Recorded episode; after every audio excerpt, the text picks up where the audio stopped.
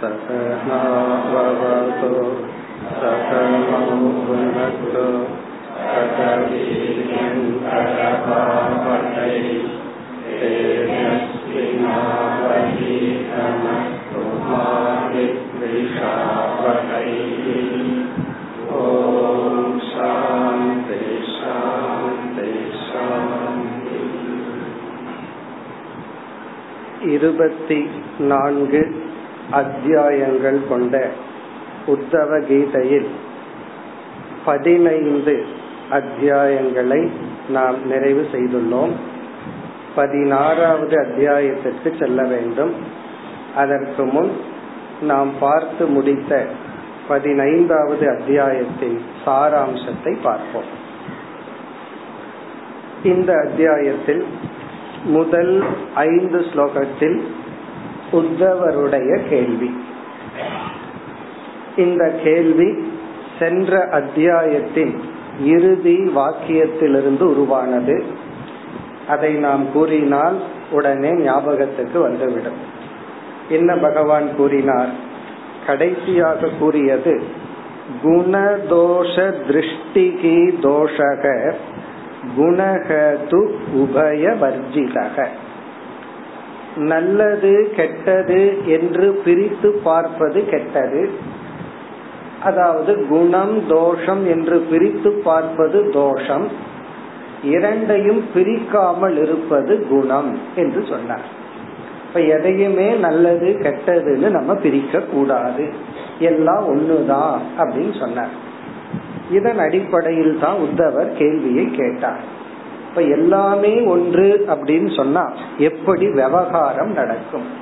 நீங்க தான் தர்ம சாஸ்திரத்துல இது கடமை இது கடமை அல்ல இது நிஷித்த கர்மம் இதையெல்லாம் செய்யக்கூடாது இதை செய்யணும் எல்லாம் பிரிச்சு கொடுத்துள்ளீர்கள். எல்லாமே ஒன்று என்றால் எப்படி விவகாரம் நடக்கும்?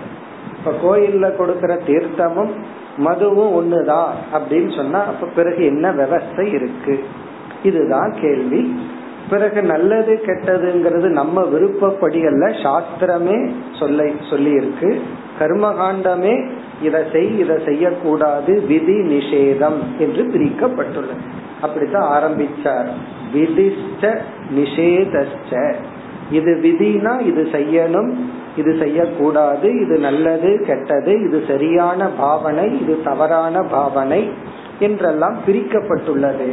அது எப்படி சாத்தியமாகும்? இதுதான் கேள்வி. பிறகு பகவான் வந்து ஆறிலிருந்து எட்டு வரை சுருக்கமா பதில் கூறினார். இந்த பதில வந்து இரண்டு அடிப்படையில பார்க்கணும்னு நம்ம பார்த்தோம்.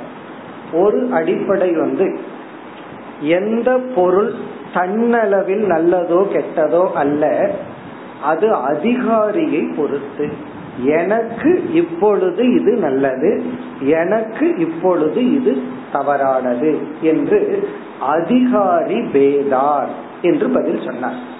இப்ப கர்மயோகம் பண்ணணுமா வேண்டாமான்னு கேட்டா என்ன பதில் பகவான் சொல்லுவார்? நீ வந்து கர்மயோகத்தினுடைய பலனை அடைந்திருந்தால் கர்மயோகம் செய்யக்கூடாது. வைராகியம் விவேகம் சித்த சுத்தி போன்ற பலன் உனக்கு இருந்தா நீ அடுத்த பக்தி யோகத்துக்கு போலாம் அல்லது ஞான யோகத்துக்கு போலாம். ஆனால் அந்த தகுதி இல்லை என்றால் உனக்கு கர்மயோகம் தான் உகந்தது. ஒருத்தன் கர்மயோகத்துக்குள்ள போய் அடைய வேண்டிய பலனை அடைஞ்சதற்கு பிறகு கர்மயோகத்தில் இருந்தால் அது அவனுக்கு நல்லதல்ல. இப்ப பகவான் எப்படி அறிமுகப்படுத்தினார் என்றால் கர்ம யோகம் ஞான யோகம் பக்தி யோகம்னு மூன்று யோகத்தை அறிமுகப்படுத்தி இந்த மூன்று யோகமுமே அவரவர்களினுடைய மனநிலையை பொறுத்தது. உனக்கு இது உகந்தது உனக்கு இது உகந்ததுன்னு பிரிச்சு சொன்னார். அப்ப என்ன பதில் என்றால் எந்த ஒரு பொருளுமே அல்லது செயலுமே நல்லது கெட்டதுன்னு முழுமையாக கூறிவிட முடியாது. யாருக்காக எப்பொழுது எந்த சூழ்நிலையில் இதை வச்சுதான் முடிவு செய்ய வேண்டும். இப்ப ரிலேட்டிவ்னு பதில் சொன்னார்.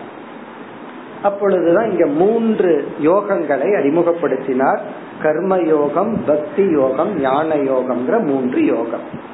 பிறகு இரண்டாவது அடிப்படையில நம்ம என்ன பதில் பார்த்தோம்? பகவானும் சொன்னார் இனி அடுத்த பார்க்க போற அத்தியாயத்திலே சொல்ல போறார்.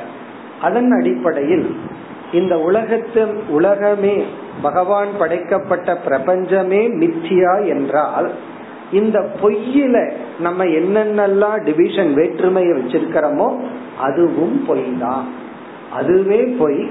இப்ப நம்ம ஒரு பொய்யான பாம்பை பாக்கிறோம் அந்த பாம்பை பத்தி என்ன விளக்கம் கொடுத்தாலும் அது வந்து விஷமுடையது விஷமற்றது இவ்வளவு நீளம் இந்த வர்ணம் இதெல்லாம் என்னன்னா அதுவும் பொய் தான் அப்படி வேதாந்தத்தின் அடிப்படையில எல்லாமே மித்தியா என்றால் வேற்றுமைகளும் மித்தியா அதை அழகா சொல்ல போற.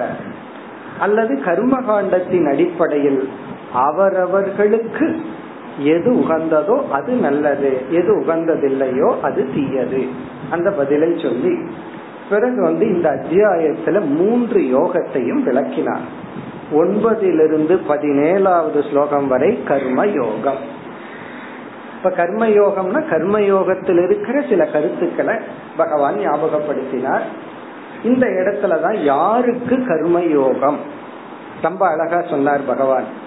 யார்னால் முழு நேரம் வேதாந்த விசாரத்துல ஈடுபட முடியாதோ அல்லது ஒரு அறிவுக்கு தகுதி அடையவில்லையோ அல்லது எப்பொழுதும் இறைவனை தியானித்து கொண்டு உபாசனை செய்து கொண்டும் இருக்க முடியவில்லையோ? பக்திக்கும் ஞானத்துக்கும் வர இயலாதவர்களுக்கு கர்ம யோகம் என்று சொல்லி குறிப்பா இங்க கர்ம யோகத்தின் பலனை கூறினார். அது அடுத்த படிக்கு உன்னை எடுத்து செல்லும். பிறகு மனித சரீரத்தினுடைய மேன்மை இங்கு பேசப்பட்டது. இங்க கர்மயோகம் அப்படிங்கிற தலைப்புல மனித சரீரத்தினுடைய மனித வாழ்க்கையினுடைய பெருமை கர்மயோகத்துக்கு யார் தகுதி? என்ன பலன்? இதையெல்லாம் கூறினார். பிறகு ஒரு உவமை ஒன்று சொன்னார். ஒரு பறவை வந்து ஒரு மரத்துல கூடு கட்டி இருக்கு ஒருத்தன் வந்து மரத்தை வெட்டிட்டு இருக்கான் உடனே அந்த பறவை என்ன பண்ணுதுன்னா அந்த மரத்தை விட்டு விலகி செல்கிறது.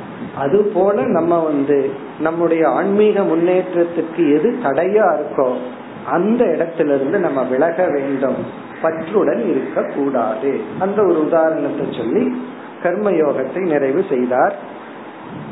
பிறகு பதினெட்டிலிருந்து இருபத்தி ஆறாவது ஸ்லோகம் வரை ஞான யோகம். கர்மயோகத்தை தொடர்ந்து ஞான யோகம்.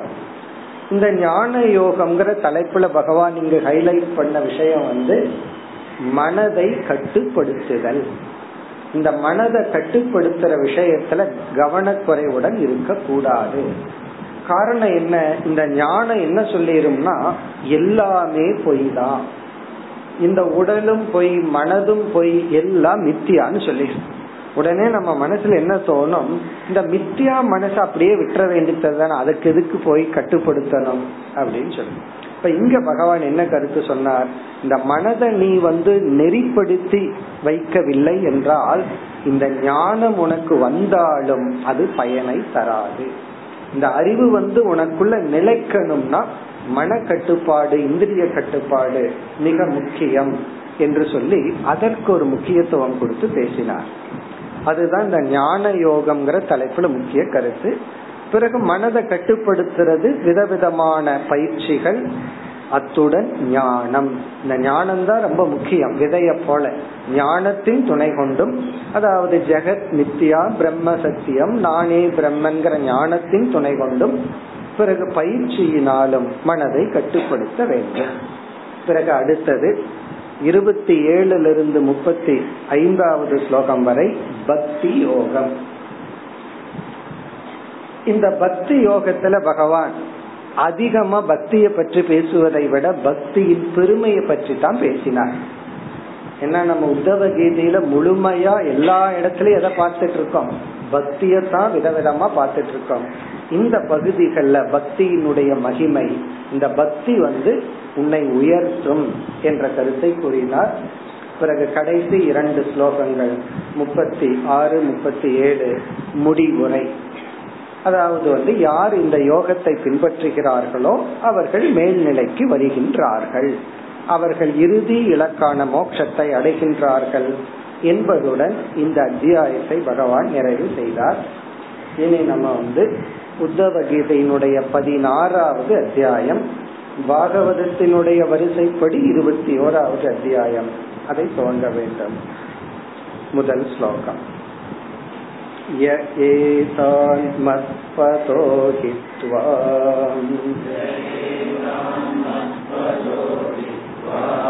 भक्तिज्ञानक्रियात्मकान् क्षुद्रान् कामांश्चलैः प्राणैः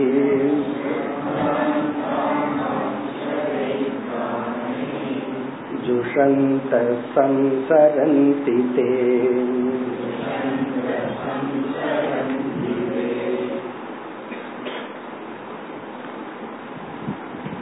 இந்த அத்தியாயத்தில் முதல் ஸ்லோகத்திலிருந்து பதினேழாவது ஸ்லோகம் வரை ஒன்றிலிருந்து பதினேழு வரை சென்ற அத்தியாயத்தில் சொல்லப்பட்ட கருத்தின் தொடர்ச்சி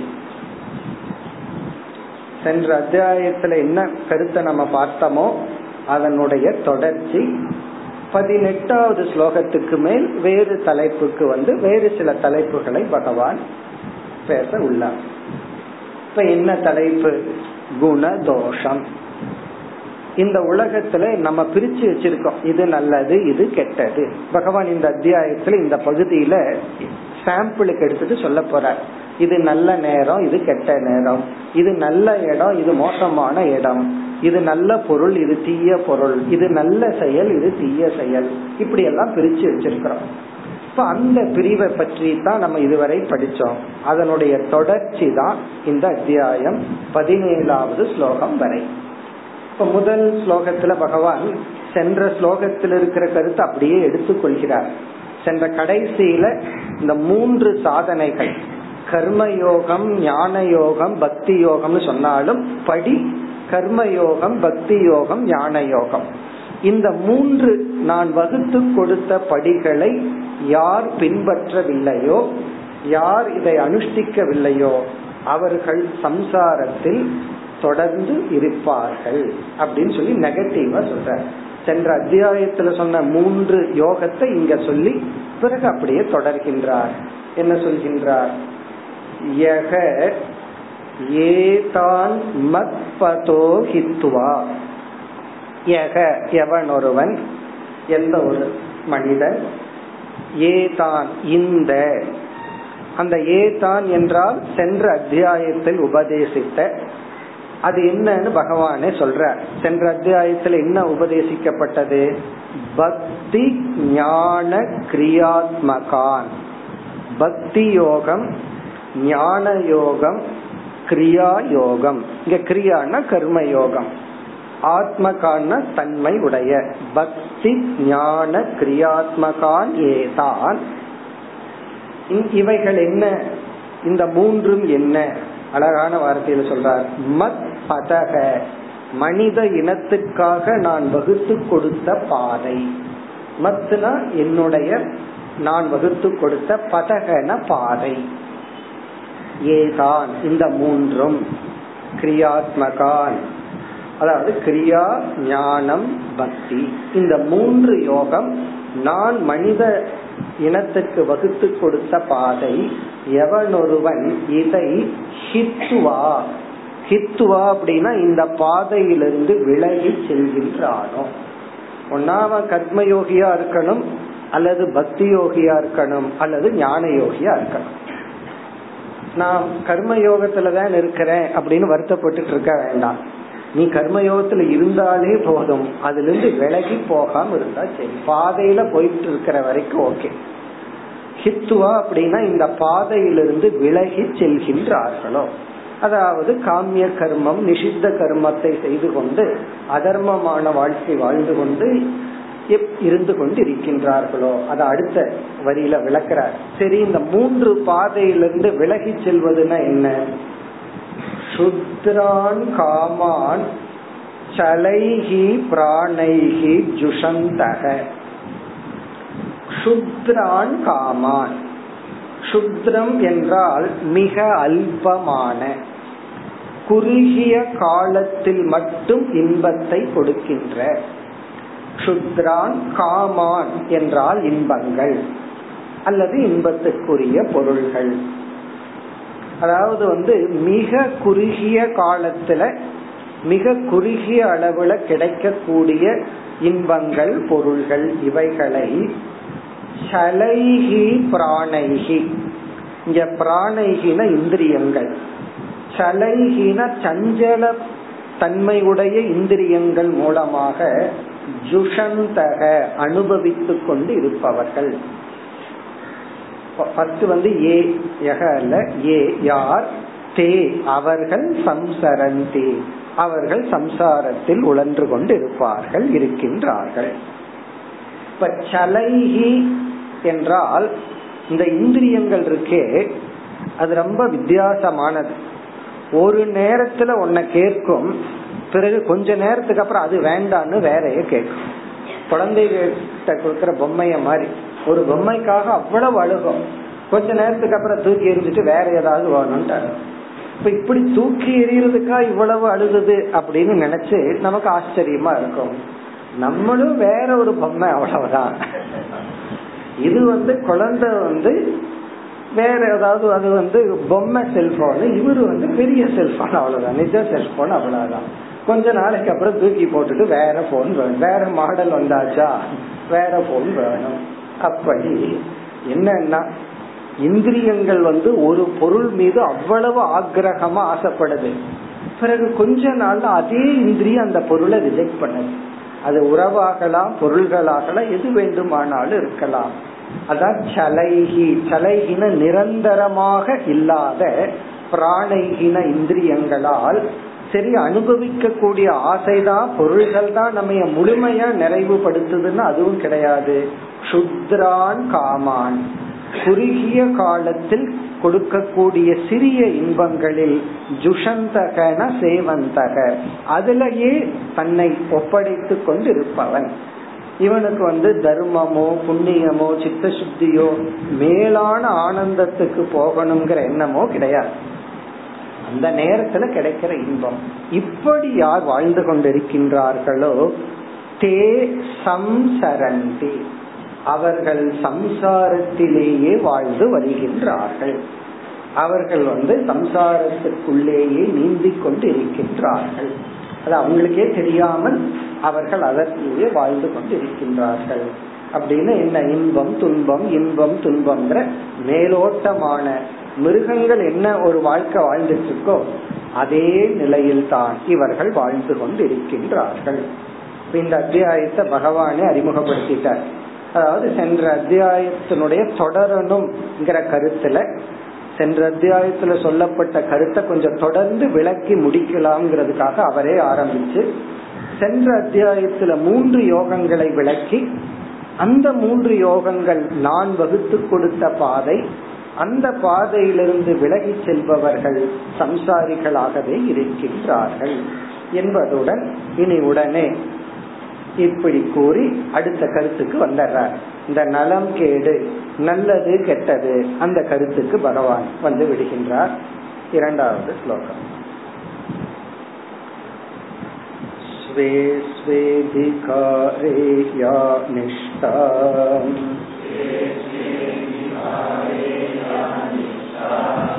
सगुणपरिकीर्तितः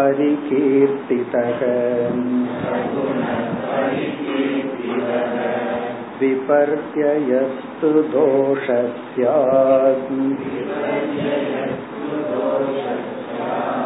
उभयो प्रेषनिश्चयः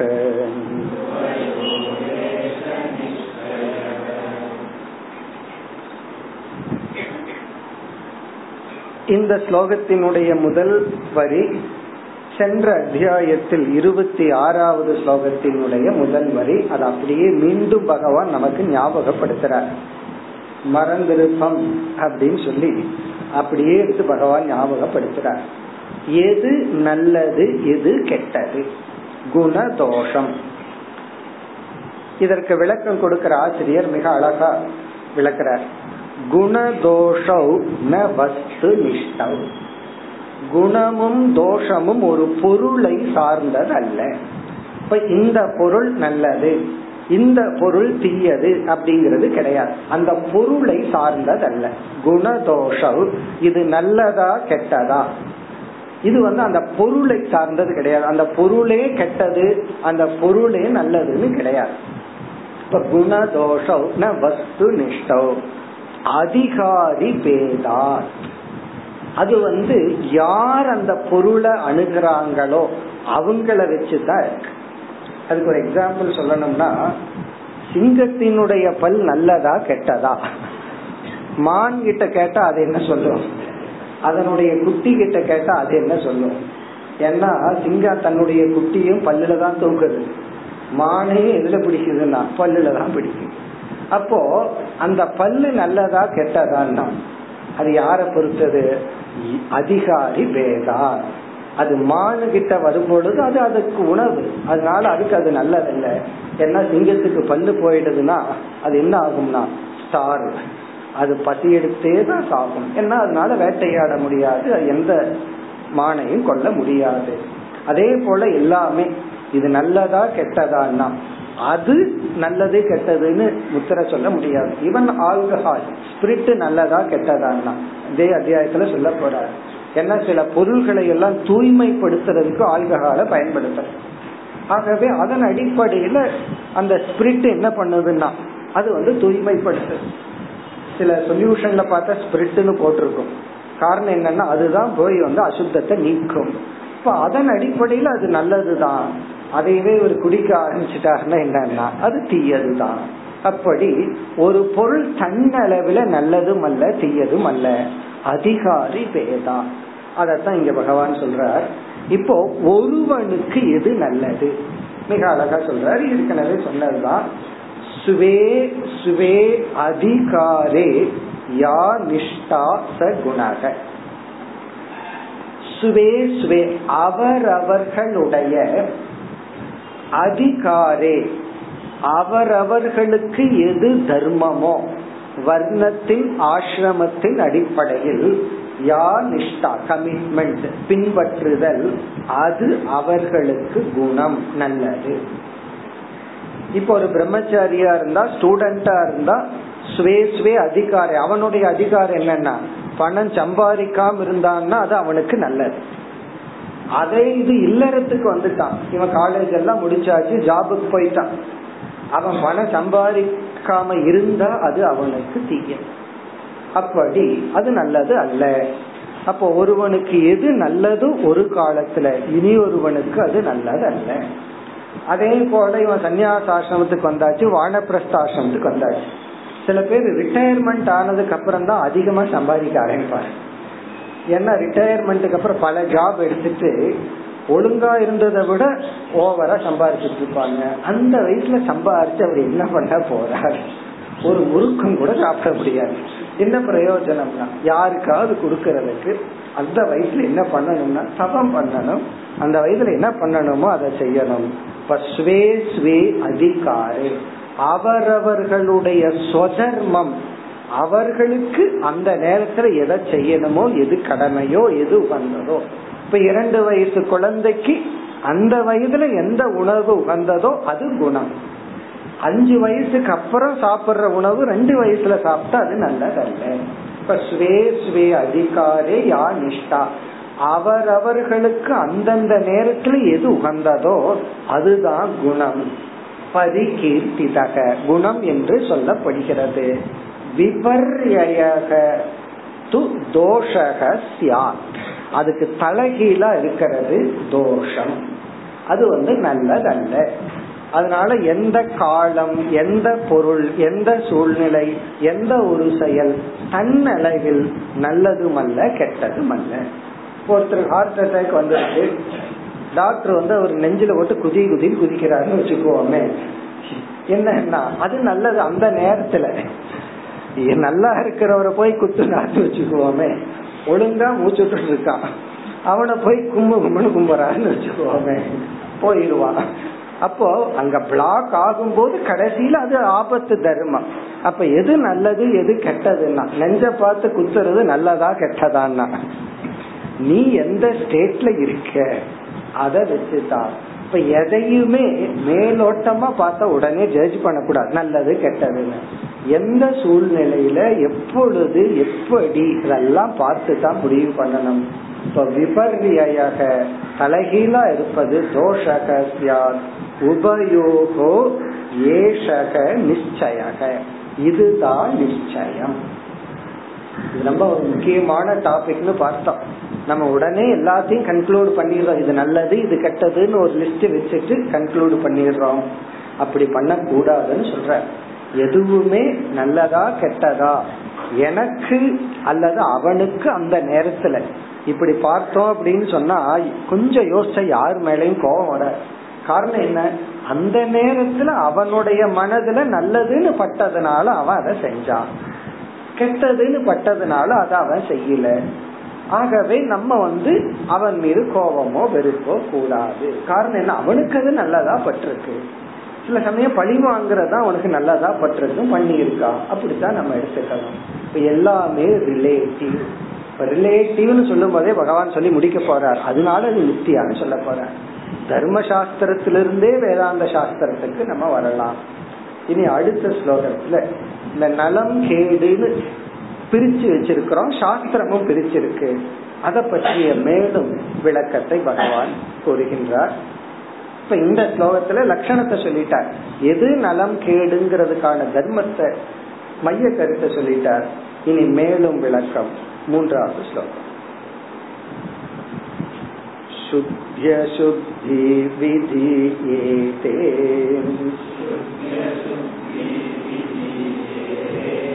समानेष्वपि वस्तुषु द्रव्यस्य विचिकित्सार्थम्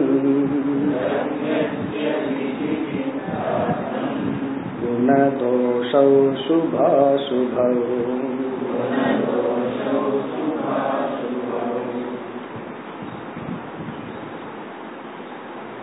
இந்த பிரபஞ்சத்தில் உள்ள அனைத்து தத்துவங்களும் அனைத்து பொருள்களும் பிரிக்கப்பட்டுள்ளது. நலம் கேடு என்று பிரிக்கப்பட்டுள்ளது. இந்த பிரிவை நாம மட்டும் செய்யல இந்த பிரிவை சாஸ்திரமே செய்துள்ளது. கர்மகாண்டமே வேதத்தினுடைய முதல் பாகமே இந்த பிரிவை செய்துள்ளது. இப்ப சாஸ்திரம் தான் இப்படி பிரிச்சு வச்சிருக்கு. இதெல்லாம் நல்லது இதெல்லாம் கெட்டது. இப்ப இந்த ஸ்லோகத்திலையும் அடுத்த ஸ்லோகத்திலையும் பகவான் இப்படி சாஸ்திரம் பிரிச்சு வைக்கிறதுனுடைய உள் நோக்கம் என்ன? அதனுடைய இன்டென்ஷன் என்ன? மனசுல சாஸ்திரம் என்ன நினைச்சிட்டு இப்படி பிரிச்சிருக்கு? அல்லது இப்படி பிரிக்கிறதுனால நமக்கு எந்த விதத்துல நன்மை ஏற்படுகிறது? இப்படி சாஸ்திரம் இந்த உலகத்தை பிரிச்சு வைக்கிறதுனால எப்படி எல்லாம் பயன் நமக்கு வருகின்றது? அதத்தான் இந்த இரண்டு ஸ்லோகத்தில் கூறுகின்றார். இந்த மூன்று நான்கு இதுல வந்து சாஸ்திரத்தினுடைய இன்டென்ஷன் சாஸ்திரம் ஏன் அப்படி பிரிக்குது?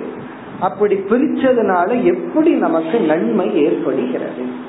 அதனால எப்படி நன்மை எப்படி பிரி பிரித்துள்ளது? இதெல்லாம் பகவான் சொல்ற இந்த ஸ்லோகத்துக்கு போறதுக்கு முன்னாடி நம்ம இடத்துல வந்து உருவாகின்ற செயல்களை இரண்டா பிரிக்கிறோம். நம்ம இடத்திலிருந்து உருவாகின்ற செயல்கள் அது உடல் அளவான செயலா இருக்கலாம் பேச்சளவான செயலா இருக்கலாம் எந்த ஒரு செயல் நம்ம இடத்திலிருந்து வெளிப்பட்டாலும் ரெண்டா பிரிக்கிறோம். ஒன்று வந்து இது செய்யணும் இது செய்யக்கூடாதுங்கிற புத்தி அறிவின் அடிப்படையில வருகின்ற செயல். நம்ம அப்படியே கார்லயோ பஸ்லயோ போயிட்டு இருக்கோம். நம்ம டிரைவ் பண்ணிட்டு போயிட்டு இருக்கோம். நேச்சுரான போயிட்டு இருக்கிறோம் உடனே அங்க வந்து ஒன் வேன்னு போட்டிருக்கு. உடனே என்ன பண்றோம்? போ இதுல போக கூடாதுன்னு திரும்புறோம். அது போனா நம்ம வீடு ரொம்ப பக்கமா இருக்கு. அப்படியே கொஞ்சம் போனா வீட்டுக்குள்ள போயிடலாம். அதுக்காக அரை கிலோமீட்டர் சுத்தி வரணும். இருந்தாலும் நம்ம என்ன பண்றோம்? சுத்தி தான் வரணும். காரணம் என்ன? சுவாவமா விட்டோம்னா என்ன பண்றோம்? நேரம் வீட்டுக்குள்ள போயிடும் அப்போ அறிவின் அடிப்படையில நம்ம செயல் அமைந்துள்ளது. என்ன அறிவு? இத செய்யணும் இத செய்யக்கூடாது. இப்படி எல்லாமே இப்ப ஒருத்தர் வீட்டுக்கு லேட்டா வர்றாங்க. உடனே அறிவு என்ன சொல்லுது? இந்த நேரத்துல பேசுனா ப்ராப்ளம் அதிகமாகும் அப்புறம் பேசிக்குவோம். அப்படின்னு பேசாம வரவேற்றுறோம். வந்த உடனே உள்ள கோபம் ஏன் லேட்டு என்ன காரணம்னு எல்லாம் கேட்கறதுக்குள்ள துடிக்குது. உடனே என்ன பண்றா? கொஞ்சம் ரெகுலேட் பண்ணி வர வச்சு உட்கார வச்சு காஃபியை குடிச்சு அதுக்கப்புறம் ஸ்ட்ரென்த் அவர் குடிச்சு திட்ட ஆரம்பிக்கிறோம். திட்டு வாங்குறதுக்கு ஸ்ட்ரென்த் வேணுமல்ல அப்ப என்ன பண்ற? செல் செயல்கள் எல்லாம் கொஞ்சம் டிடெக்ட் பண்ணி வருது. இதை செய்யணும் இதை செய்யக்கூடாது. அதாவது புத்தியில போய் ஆராய்ந்து கொஞ்சம் பிளான் பண்ணி வரும். இது ஒரு விதமான செயல்கள். இரண்டாவது விதமான செயல்களை வந்து சாஸ்திரம் சுவாபாவிக பிரவருத்தி அப்படின்னு சொல்லுது. சுவாபாவிக பிரவருத்தினா புத்திக்குள்ள போகாம நேரடியா எதை பண்ண தோணுதோ அதை பண்றது. அதான் சுவாபாவிக பிரவருத்தி. இப்ப சுவாபாவிக பிரவருத்தினா நம்முடைய செயல் சொல் இவைகள் எல்லாம் எந்த விதத்திலையும் டிடெக்ட் ஆகாம எந்த விதத்திலையும் தடைப்படாம என்ன தோணுதோ அதை செய்யறது எதை தோணுதோ அதை பேசுகிறது எந்த விதமான ரெஸ்ட்ரிக்ஷனும் இல்லாம அப்படியே இயற்கையா வந்தார் அதான் சுவாபாவிக பிரவருத்தின்னு சொல்றோம் இப்போ ஒரு குழந்தை இருக்கு. அந்த குழந்தையினுடைய சுவாபாவிகமான செயல் என்ன? கொஞ்சம் வளர்ந்த உடனே எந்த பொருளை கொடுத்தாலும் அது வாய்க்கு கொண்டு போயிடும். அப்ப அந்த குழந்தையினுடைய சுவாபாவிக பிரவருத்தி என்ன? எதை கொடுத்தாலும் வாயில வைக்கும். பிறகு கொஞ்ச நாள் ஆகுது. அந்த குழந்தைக்கு வந்து என்ன தெரியுது? எல்லாத்தையும் வாயில வச்சா அது நல்லா இருக்கிறது இல்ல அது கஷ்டத்தை கொடுக்குது அப்படின்னு சொல்லி அதுவே பிரிக்க ஆரம்பிச்சிருது இதைத்தான் சாப்பிடணும். இத வாயில வைக்க கூடாது அப்படின்னு அந்த குழந்தைக்கு புரியுது. அப்ப இந்த சுவாபாவிக பிரவருத்தி தடப்படணும். அப்படியே இருந்ததுன்னா சிலது நல்லா இருக்கும். எது நல்லதோ இப்ப குழந்தை கையில சாப்பிட்றதையே கொடுக்கறோம். சுவாபாவிக பிரவருத்தியில சாப்பிடுது அதுல தப்பு கிடையாது. ஆனால் எல்லா நேரம் அப்படி இருக்கிறது இல்லையே. நம்முடைய சில சுவாபாவிக பிரவருத்தி தர்மத்துக்கு உட்பட்டு இருக்கு. தெரியாமலேயே தர்மம்னு தெரியாமலேயே. ஆனா பல சுவாபாவிக பிரவருத்தி தர்மத்துக்கு உட்பட்டு இருக்காது. அது வந்து நமக்கும் மற்றவங்களுக்கும் தீங்கு விளைவிப்பதா இருக்கும்.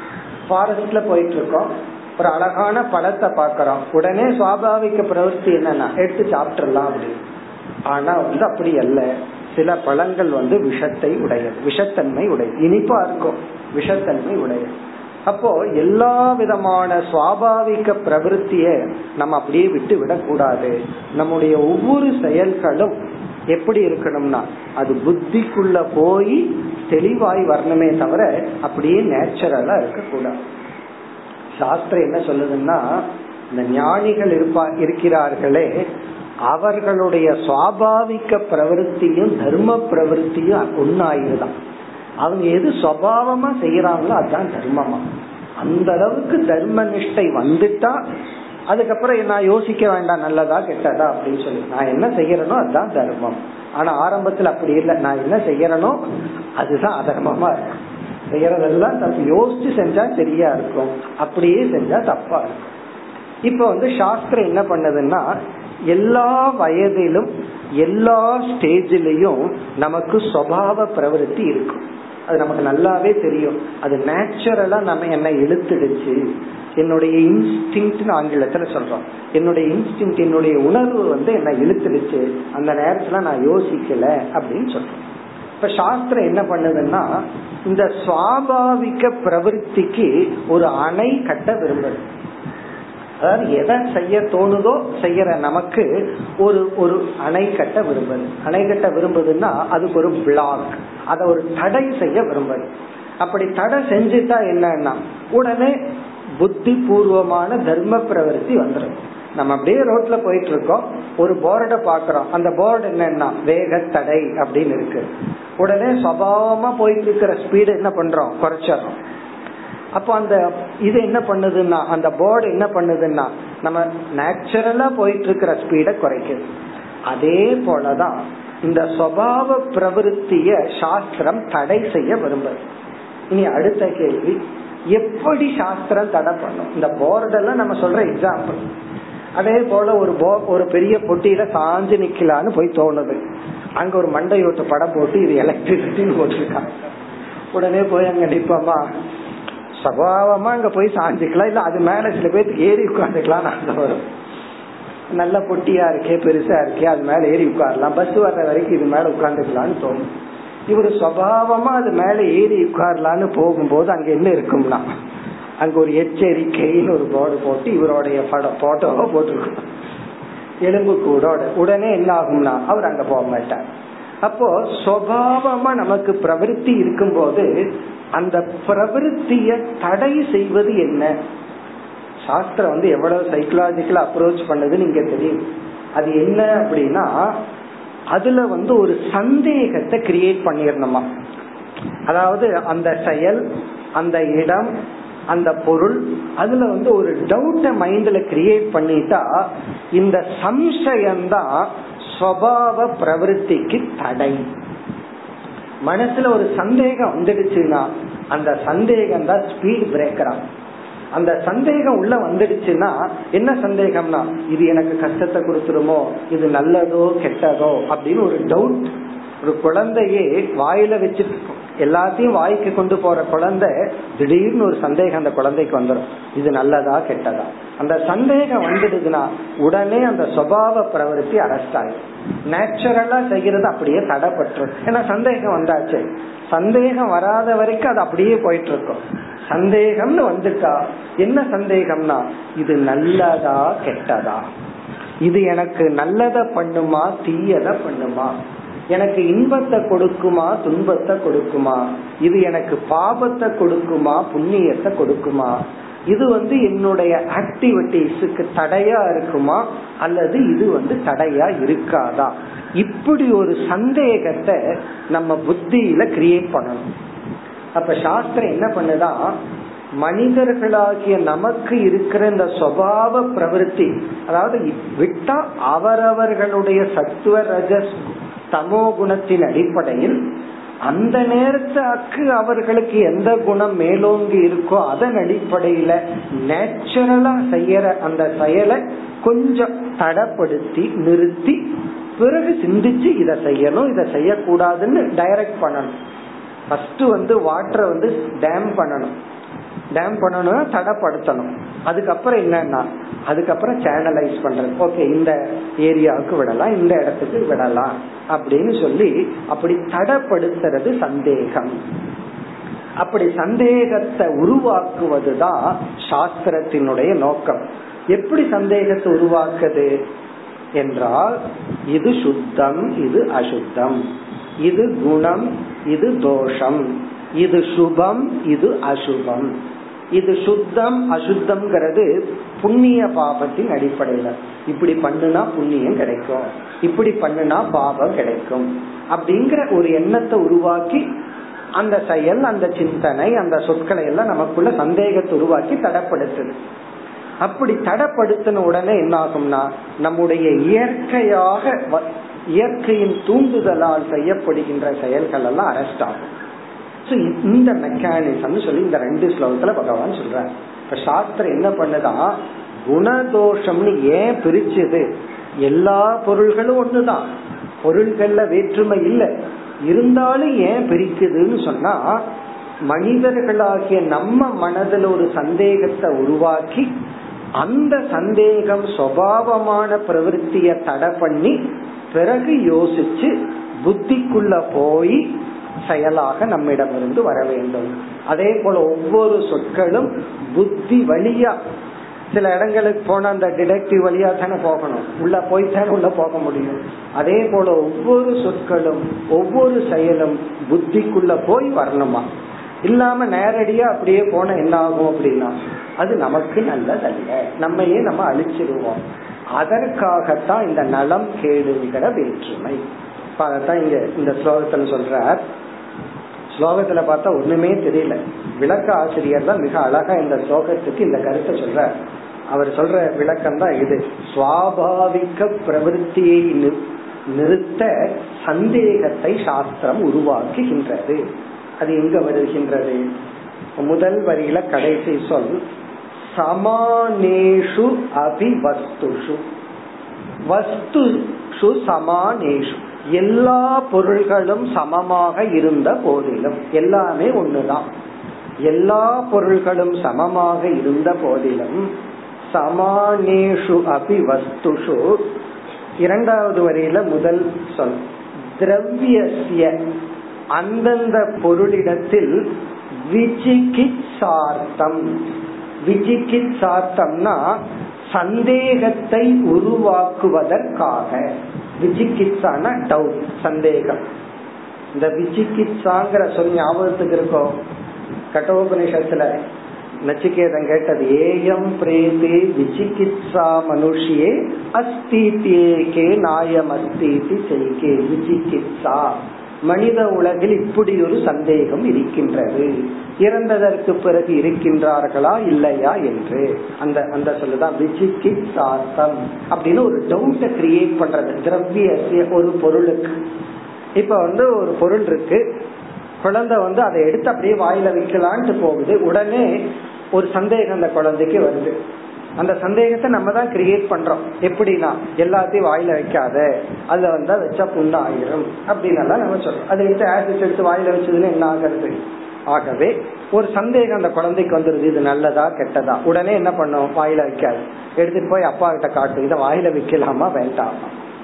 இப்ப வர்ற சில சாக்லேட் எல்லாம் பார்த்தா சாக்லேட் மாதிரியே இருக்காது அது குழந்தை கையில கொடுத்தா அதுக்கு என்ன பண்ணணும்னு தெரியாது. அது காட்டு என்ன பண்ணணும் இத?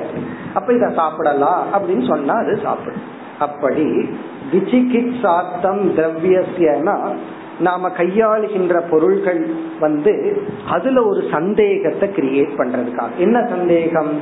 இது நல்லதா கெட்டதா? அப்படின்னு சந்தேகத்தை கிரியேட் பண்றதன் மூலமா சாஸ்திரம் என்ன பண்ணுதான் நம் நேச்சுரலா இன்ஸ்டிங் அதாவது இயற்கையா மிருகத்தை போல எதுவுமே யோசிக்காம அப்படியே செய்கின்ற செயல்கள் தடைபடுகின்றது. அது தடைப்படணும். அப்பொழுதுதான் நம்ம நல்லா இருக்க முடியும். நம்ம எப்படியோ போறோம். நாலு பேரும் நல்லா இருப்பாங்க அப்பதான். நம்ம நல்லா இருக்கிறோமோ இல்லையோ மற்றவங்க அப்பதான் நல்லா இருப்பார்கள். ஒரு சமுதாயம் அப்பதான் இயங்கும்.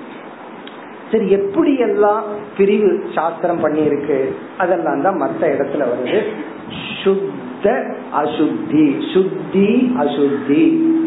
இது சுத்தம் இது அசுத்தம். விதி ஏதே அப்படின்னா சாஸ்திரம் இவ்விதம் பிரிக்கப்பட்டு விதிக்கின்றது. எப்படியெல்லாம்? சுத்தி அசுத்தி. இந்த சுத்தி அசுத்தியினுடைய நோக்கம் என்னங்கிற அடுத்த ஸ்லோகத்துல சொல்லுவார். அதனால இந்த ஸ்லோகமும் அடுத்த ஸ்லோகமும் ஒரு காம்ப்ளிமெண்ட் சேர்ந்தா தான் அது முழுமையாகும்.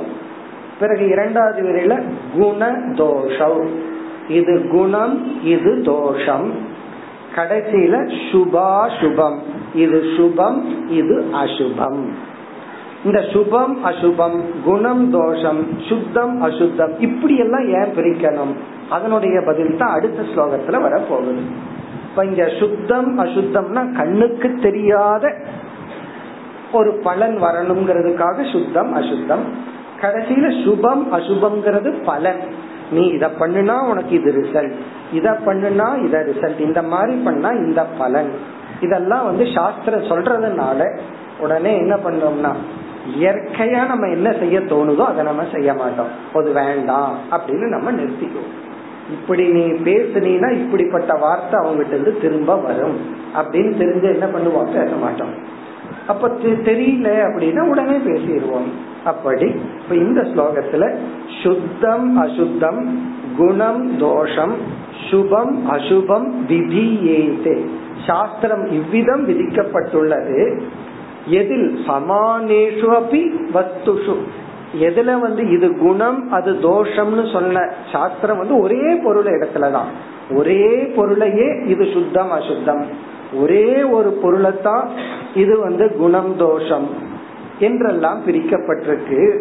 எதற்காகனா திரவியசிய விசிகித் அந்த பொருளில் ஒரு சந்தேகத்தை மனசுல உருவாக்கி அந்த சந்தேகத்தை எதற்கு உருவாக்குறோம்னா சுவாபாவிக பிரவருத்திய தடை பண்ணி நம்ம புத்தி பூர்வமா அறிவு பூர்வமா நம்மை செயல்படுத்தி அது எதற்குனா நம்மை உயர்த்துவதற்காக. சம்சாரத்திலிருந்து விடுவிப்பதற்காக இப்ப இதுல வந்து மூன்று சொற்களினுடைய விளக்கம் அடுத்த ஸ்லோகத்துல வருது சுத்தி அசுத்தி குண தோஷவ் சுபா சுபவ் இதனுடைய விளக்கத்தை அடுத்த ஸ்லோகத்துல பகவான் கூறுகின்றார் அடுத்து நான்காவது ஸ்லோகம் धर्मार्थं व्यवहारार्थम्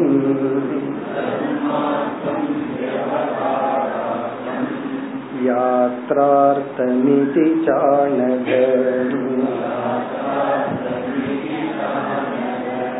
दर्शितोऽयं मया चारक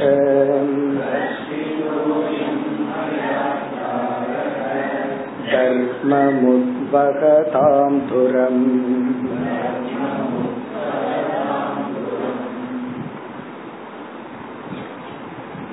சென்ற ஸ்லோகத்தில் கூறிய மூன்று சொற்களை இந்த ஸ்லோகத்தில் இருக்கிற மூன்று சொற்களோட கனெக்ட் பண்ணணும். அங்க வந்து சுத்தி அசுத்திங்கிறத இங்க முதல் சொல்லோட கனெக்ட் பண்ணணும். தர்மார்த்தம். தர்மார்த்தம் சுத்திய சுத்தி விதி ஏதன்னு கனெக்ட் பண்ணணும்.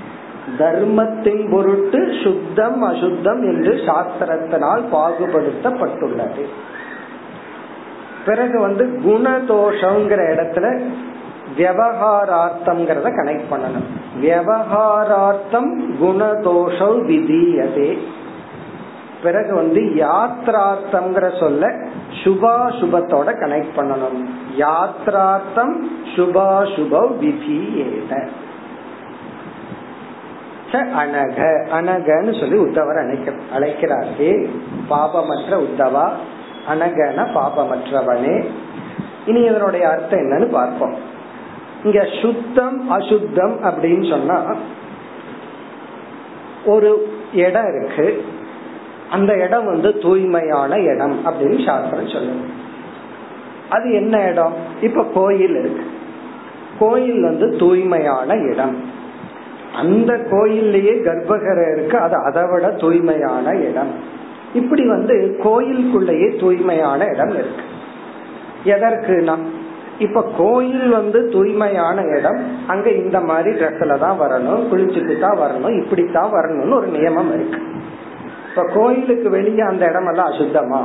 அப்படின்னு கேட்டா இப்ப வீடு நீதி எல்லாம் அசுத்தமா? அப்படின்னு கேட்டா அப்படி அல்ல. கோயில் ஒரு இடத்த உருவாக்கி அல்லது தியானம் பண்றதுக்கு சாதனைக்கு ஒரு இடத்த உருவாக்கி இது தூய்மைன்னு சொல்றது என்ன? எதற்குனா தர்மார்த்தம். தர்மார்த்தம்னா புண்ணியத்துக்காக அந்த மாதிரி ஒரு இடத்த உருவாக்கணும்னா நம்ம அங்க போய் தியானம் பண்ணி பிரார்த்தனை பண்ணி யாகம் பண்ணி ஒரு தர்மத்தை நம்ம சம்பாதிக்கணும். இப்ப கோயில்னு சொல்றோம் அந்த காலத்துல யாகசாலைகள். இப்ப யாகசாலையில தான் நம்ம வந்து யாகம் பண்ணணும். முதல்ல சாதாரண இடத்தை எடுத்து அந்த வாஸ்து அப்படின்னு சொன்னா அந்த இடத்தில் இருக்கிற தேவதைகளை எல்லாம் திருப்திப்படுத்தி அந்த அவங்களுக்கு இருக்கிற கோபத்தை எல்லாம் நீக்கி துஷ்ட தேவதை இருந்தா அதையும் நீக்கி அந்த தேவதைகளை வந்து திருப்திப்படுத்துறது. அப்ப அந்த இடத்தை தூய்மைப்படுத்துறது. இது வந்து ஸ்பிரிச்சுவல் பியூரிட்டி பிளஸ் ஸ்தூலமாகவும் நம்ம தூய்மைப்படுத்துறோம் பிறகு அங்க வந்து ஒரு யாகம் பூஜை இவைகள் எல்லாம் பண்றோம். தியானம் பண்றதுக்கே பகவான் சுச்சௌ தேசேன்னு தான் சொன்னார். நீ எந்த இடத்துல உட்கார்ந்து தியானம் பண்றையோ அந்த இடம் ஃபர்ஸ்ட் கண்டிஷன் என்னன்னா அது தூய்மையா இருக்கணும். அப்போ தூய்மைப்படுத்தி அந்த இடத்த தூய்மைன்னு சொல்றது எதற்குனா தர்மார்த்தம். எப்படி கனெக்ட் பண்ணணும்னா தர்மார்த்தம்னா புண்ணியா புண்ணியார்த்தம். புண்ணியத்தை ஒருவன் அடைவதற்காக சாஸ்திரம் வந்து சிலத நல்லது தூய்மையானது அப்படின்னு எல்லாம் சொல்லியிருக்கு. இப்ப இந்த மலரத்தான் இந்த பகவானுக்கு படைக்கணும். எதற்குனா தர்மார்த்தம் புண்ணியத்திற்காக. இப்ப இத நீ செய்யக்கூடாது. அது வந்து பாவம் வந்துடும் அப்போ ஒரு ஜீவனுக்கு புண்ணியம் வரணும் அப்படிங்கறதுக்காக தர்மார்த்தம் இது தூய்மையானது அசுத்தமானது என்றெல்லாம் சாஸ்திரம் என்ன பண்ணிருக்கு விதிச்சிருக்கு. அதே போல உணவு. உணவுல வந்து இந்த உணவு தூய்மையானது. இந்த உணவுல வந்து ஆரோக்கியம் இருக்கலாம். டாக்டர் வந்து இந்த உணவை சாப்பிடுங்க அப்படின்னு சொல்லலாம். இவர் வந்து ஒழுங்கா வெஜிடேரியன் சாப்பிட்டு இருந்தார். நீங்க வந்து மீன் சாப்பிட்டா தான் நீங்க நல்லா இருப்பீங்க அப்படின்னு சொல்லிடுறாரு வச்சுக்கோங்க அப்ப என்ன பண்றதுன்னா அந்த மீன்ல என்ன கிடைக்குமோ அது தாவரத்துல கிடைக்கும். அது வேற விஷயம். இருந்தாலும் டாக்டர் என்ன பண்ணிடுறாரு? நீ வந்து கோழியை சாப்பிடு அதை சாப்பிடு இதை சாப்பிடுன்னு சொல்லிடுறாரு. காரணம் என்னன்னா சொல்லாட்டியும் சாப்பிடுவான் அதனால சாப்பிட சொல்லிடலாம் அப்படிங்கறதுக்காக. ஆனா சாஸ்திரம் என்ன பண்ணிருக்கு? இத இதை உட்கொள்ள வேண்டும் இதை உட்கொள்ள வேண்டாம். எதற்குனா தர்மார்த்தம். பிறகு வந்து இன்னைக்கு செஞ்சதை நாலு நாளைக்கு அப்புறம் சாப்பிடாதுன்னு சாஸ்திரம் சொல்லுது. சில பேர்த்துக்கு பழச ஆக்கித்தான் சாப்பிடணும்னு ஒரு பேர் இந்த முதல்ல மாதிரி இந்த முதலைக்கு என்னன்னா சாகடிச்சு ரெண்டு நாள் போட்டுருமா. அது அழகுனதுக்கு அப்புறம் தான் அதுக்கு அது டேஸ்டா இருக்கு போல அது என்னன்னா அது வந்து அதனோட வயிற்றுல ஒரு இரும்பு துண்டை போட்டாலும் ஜீர்ணிக்கும். அவ்வளவு சக்தி அதுக்கு இருக்கு. அவ்வளவு ஒரு ஆசிட் அதுல வருது. அப்படி என்னன்னா தர்மார்த்தம். இந்த நாளுக்குள்ள இத சாப்பிடணும். இந்த இந்த காலத்துக்கு பிறகு இதை சாப்பிட்டா அதே உணவை சாப்பிட்டா இது வந்து உனக்கு பாவத்தை கொடுக்கும். எப்படி பாவத்தை கொடுக்கும்னா தமோ குணத்தை கொடுக்கும். தமோ குணம் என்ன பண்ணும்னா சத்துவ குணத்தோட சேராது. அது செய்யறதெல்லாம் தப்பா தான் இருக்கும். உடனே பாவத்தை நம்ம செஞ்சிருவோம் அந்த உணவு நேர பாவத்தை கொடுக்கற அந்த உணவு நம்ம பாவத்தை செய்ய வைக்கும்? பாவ சிந்தனையில தூண்டும் பாவ சொற்களில தூண்டும். பாவ செயல்கள்ல தோன்றும். அப்படி தர்மார்த்தம். அதாவது ஜீவர்களாகிய நமக்கு புண்ணியத்தை சம்பாதிக்கணுங்கிறதுக்காகவும் பாபத்தை நீக்கணுங்கிறதுக்காகவும் இந்த மாதிரி நல்லது கெட்டதுன்னு இடம் காலம் பொருள் இவைகள்ல எல்லாம் வச்சிருக்கு. இப்ப துஷ்டனை கண்டா விலகு. துஷ்டங்க வேண்டாம்னு சாஸ்திரம் சொல்லியிருக்கு. எல்லாமே பிரம்மன் இவன் சொன்னான்னு வச்சுக்கோங்க. துஷ்டனை கண்டா விலகு அப்படின்னு சொன்னதுக்கு அப்புறம் இவரு போய் அந்த லாஜிக் சொல்றாரு. அவனும் பிரம்மன் தானே அவனும் பிரம்மன் தான். ஆனா உன்னுடைய ஞானத்தை அவனுக்கு கொடுக்க போறியா? அவனுடைய குணத்தை நீ எடுத்துக்க போறியா? அதுதான் கேள்வி. இப்ப அவன்கிட்ட பழகுனீன்னா உன்னுடைய குணத்தை அவனுக்கு கொடுக்கறதா இருந்தா நீ போய் பழகு. அவனுடைய பழக்கம் உனக்கு வர்றதா இருந்தா நீ விலகிக்கொள் அப்போ வந்து சாஸ்திரம் மனிதர்களை பிரிக்குது நல்லவர்கள் தீயவர்கள்னு. செயல்களை பிரிக்குது இடத்தை பிரிக்குது. எல்லாத்தையும் பிரிக்குது. இது தேவதை இது பிசாசின்னு பிரிக்குது. பிசாசும் ஞானம் வந்து அகம்பிரமாஸ்மின்னு தான் சொல்லணும். தேவனுக்கு ஞானம் வந்து அகம்பிரமாஸ்மின்னு சொல்லணும். அது வேற விஷயம். ஆனாலும் ஒரு ஜீவனுக்கு பாப புண்ணியத்துக்காக பாவத்தை நீக்கி புண்ணியத்தை சம்பாதிக்கணுங்கிறதுக்காக சுத்தம் அசுத்தம்னு பிரிக்கப்பட்டுள்ளது. சில பேரு அப்படி பிரிச்சே பாவத்தை சம்பாரிச்சுக்குவாங்க நான் ரொம்ப மடியா இருக்கேன் சுத்தமா இருக்கேன்னு மத்தவங்களை ஹர்ட் பண்ணி பாவத்தை சம்பாரிச்சுக்கிறது அதுக்காக அல்ல. மற்றவங்களை துயரப்படுத்தி பிரிச்சுக்கிறதுக்காக அல்ல. தன்னை உயர்ந்தவன்னு காட்டிக் கொள்வதற்காக அல்ல. இனி அடுத்தது விவகாரார்த்தம் சென்ற ஸ்லோகத்தில் இருக்கிற குணதோஷம் விதியேட்ட இங்க விளக்க ஆசிரியர் என்ன சொல்றாங்க? விவகாரார்த்தம்னா மனித சமுதாயம் சீராக நடைபெறுவதற்காக சில நியமங்களை அர்த்த சாஸ்திரம் விதித்துள்ளது. அர்த்த சாஸ்திரம் சொன்னா பாலிடிக்ஸ் லா நியமங்கள். கவர்மெண்ட் போடுற நியதிகள். விவகார அர்த்தம் இப்ப விவகாரம் அதாவது இந்த சீரா விவகாரம் நடக்கணுங்கிறதுக்காக அதாவது இந்த ஹியூமன் சொசைட்டி மனித சமுதாய சீரா நடக்கணுங்கிறதுக்காகத்தான் ரூல்ஸ் அண்ட் ரெகுலேஷன் எல்லாம் இருக்கு. இப்போ ஒரு இடம் வாங்கணும்னா அவ்வளவு சுலபமா? எத்தனை ரூல்ஸ் இருக்கு? எத்தனை பத்திரம் இருக்கு? பதியணும்? எத்தனை ரூல்ஸ் இதெல்லாம் எதற்குனா இதெல்லாம் விவகாரார்த்தம். அதே போல டிராபிக் லைசன்ஸ் வாங்கணும் இதெல்லாம் எத்தனை இருக்கு? நம்மளாக ஒன்னு கண்டுபிடிச்சு ஓட்டிட்டு போயிட முடியாது. வீட்லயே ஒரு ஒரு வெஹிக்கிளை தயார் பண்ணி நம்மளால ரோட்ல ஓட்ட முடியாது ஓட்டல காட்டுலயா இருந்தா ஓட்டலாம். இங்க சொசைட்டினா அதுக்கு ஒரு ரூல்ஸ் அண்ட் ரெகுலேஷன் இப்ப கவர்மெண்ட்ல போடுற எல்லா ரூல்ஸ் எதற்குனா இத செய்ய ரூல்ஸ் சொன்னா என்ன? இத செய்யணும் இத செய்யக்கூடாது. அதுவும் இல்லாம இரவு பத்து மணிலிருந்து காலையில நாலு மணி வரைக்கும் ஒன் வே கிடையாது. அதுக்கு மேல ஒன் வே இதெல்லாம் என்னன்னா இந்த நேரத்துக்கு இது ரூல்ஸ் இந்த நேரத்துக்கு இது இல்ல. வியவகார அர்த்தம்.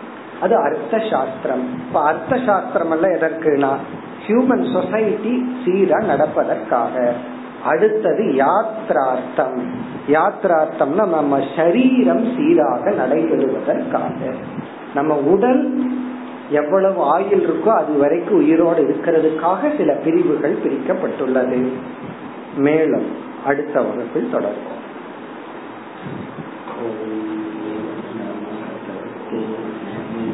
பூர்ணமதே பூர்ணஸ்ய